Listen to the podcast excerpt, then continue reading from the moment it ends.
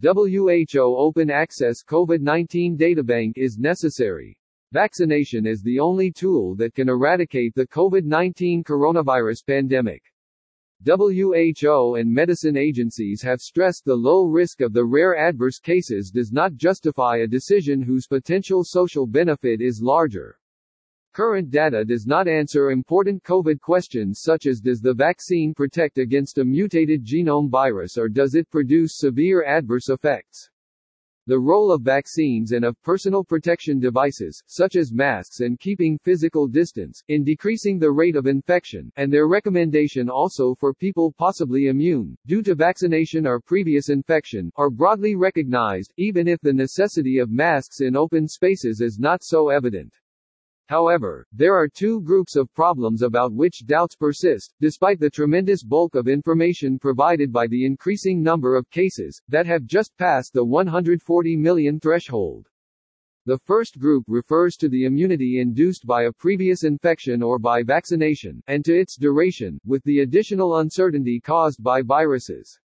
This poses two main questions. Does the immunity provided by infection protect against being infected by a mutated genome virus?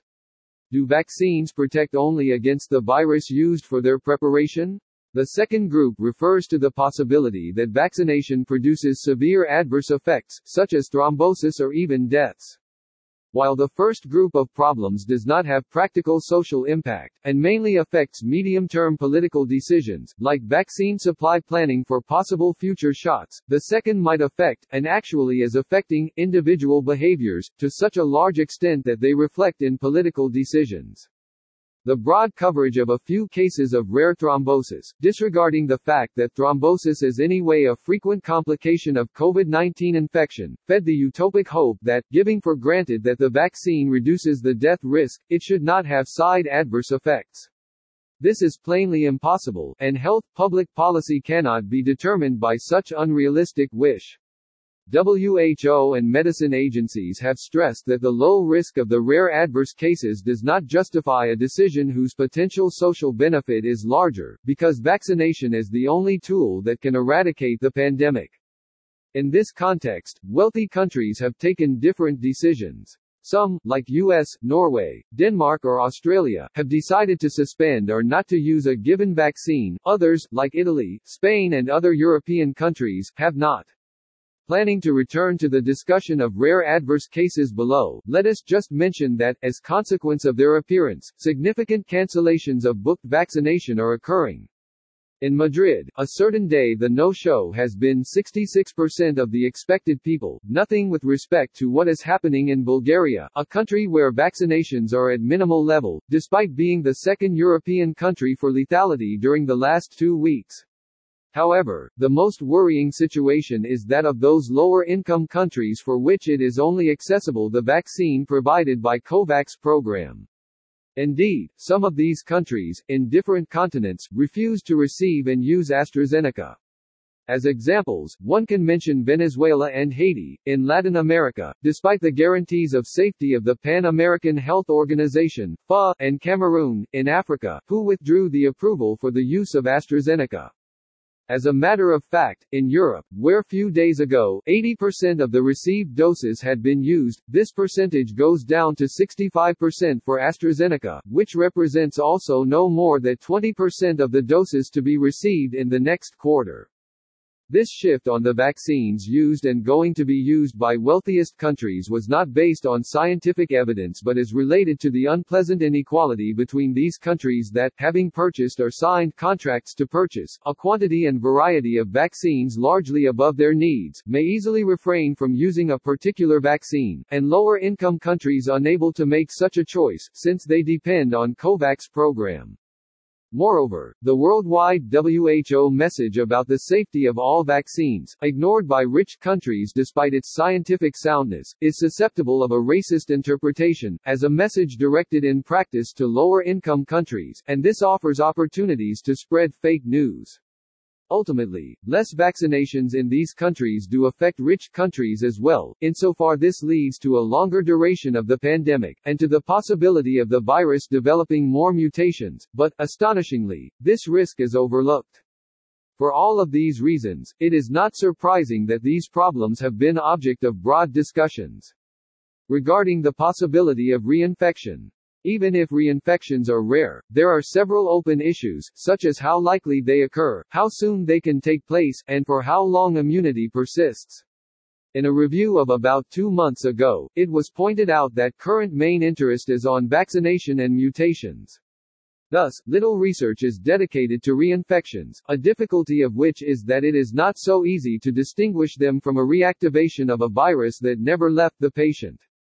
Among these fee studies, one, on health workers in England, suggests that past infection could reduce the risk of reinfection by 83% for at least five months. Another, in Denmark, on a much broader sample, 4 million people, found a similar result.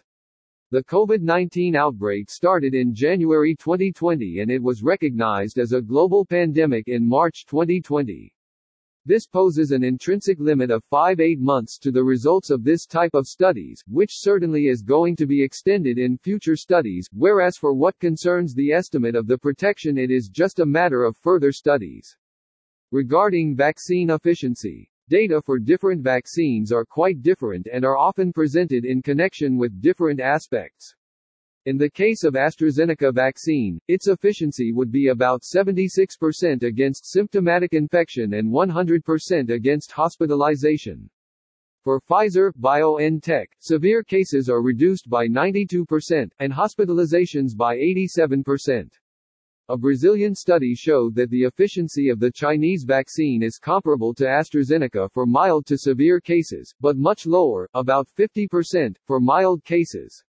However, results from Turkey and Chile are different. This makes doubtful the suggestion that the so-called Chilean paradox may be explained as due to a low efficiency of the Chinese vaccine.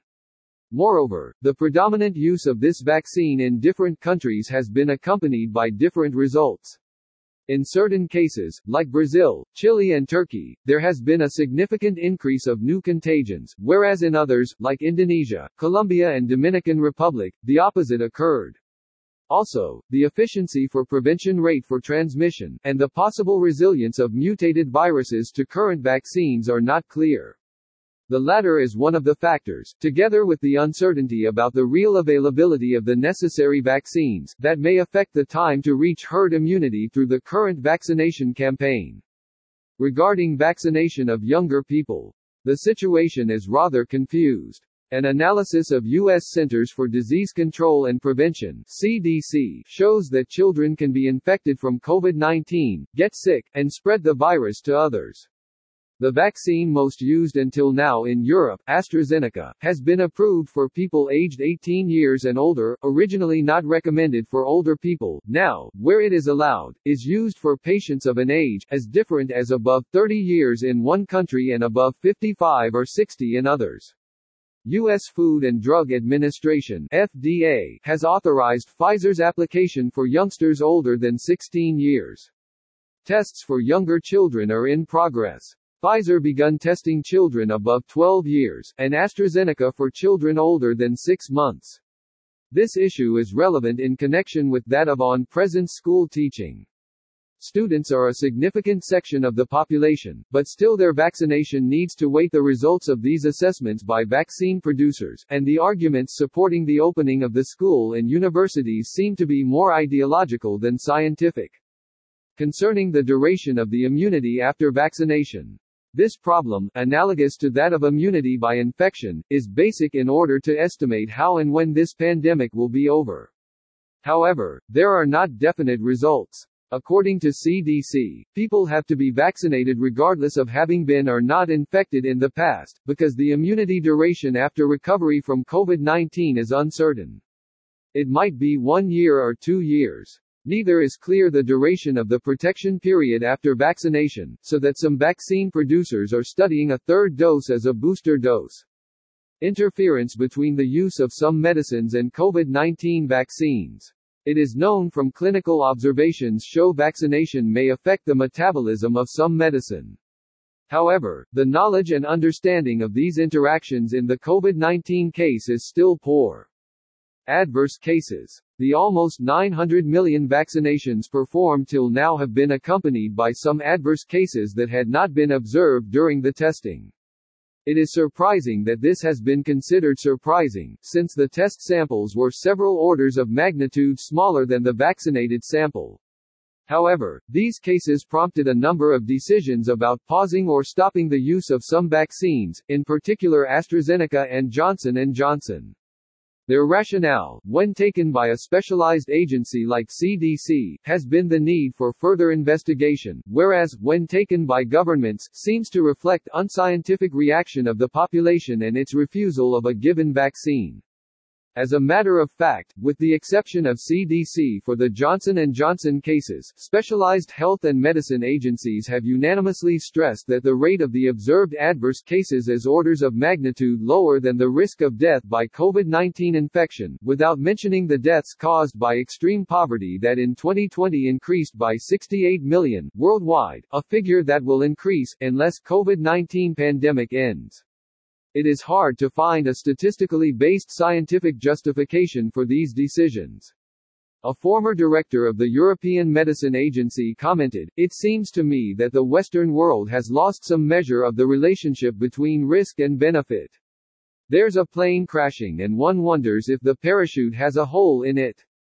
Moreover, for what concerns Johnson & Johnson, a recent declaration of Fauci seems to indicate that, given the rarity of the cases, the decision will be revised.